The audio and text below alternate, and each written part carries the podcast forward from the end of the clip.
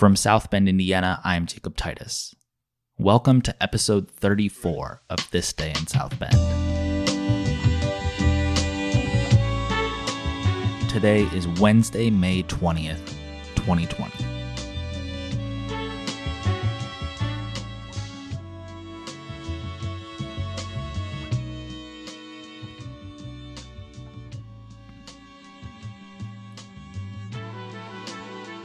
In 1951, South Bend was booming, and more broadly speaking, the newspaper business was booming.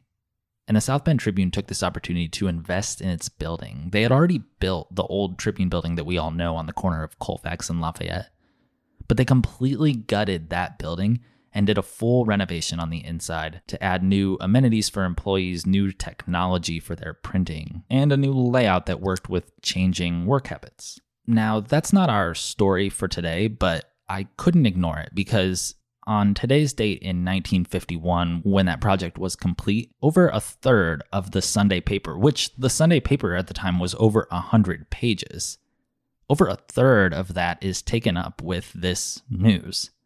They took 30 pages to write about every little detail that you could think of. Now, at the time, I mean, the newspaper is a very different animal today than it was then. We're not really used to if a business now, if a prominent business now in South Bend did a renovation, there would probably be an article.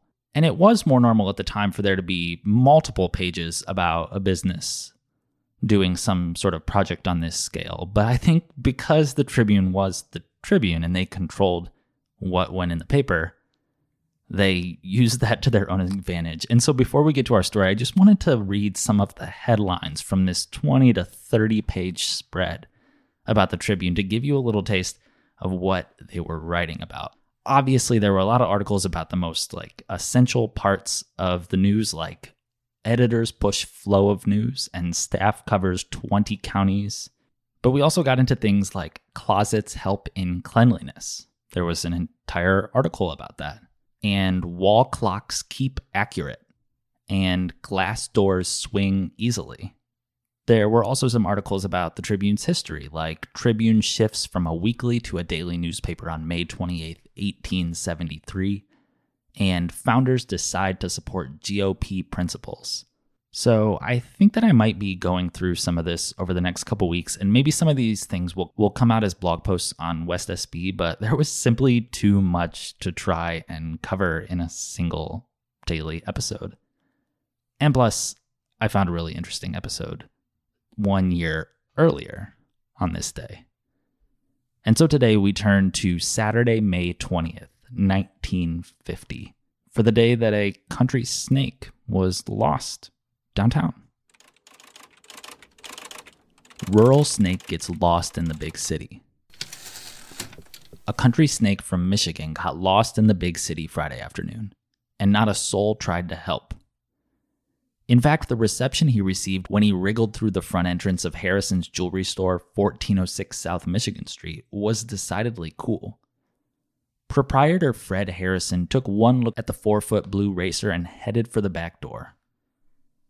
But Conrad Calmer, who found the racer last Saturday near Gravel Lake near Marcellus, Michigan, saved the day. Calmer saw a crowd gathering in front of the jewelry store and thought it might be caused by his lost prize. In a few minutes, he captured the snake and turned it over to a youthful friend who collects them. Calmer is an employee of Lichty's Hatchery, 1326 South Michigan Street, just a few doors down from the jewelry store. When he found the racer on a highway Sunday, he put it in the trunk of his car to save for his friend.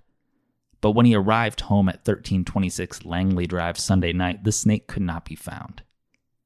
He searched the trunk and the car, even removed the seats, but to no avail. By Friday, he had just about given up hope of finding it. But nevertheless, he left the doors to his car open when he parked Friday noon in back of the hatchery, just in case. He was as surprised as everyone when the racer showed up in the jewelry store. Richard Lichty, Calmer's boss's son, now has the snake safely caged in his home at 715 East Indiana Avenue. Richard is a freshman at Riley High School.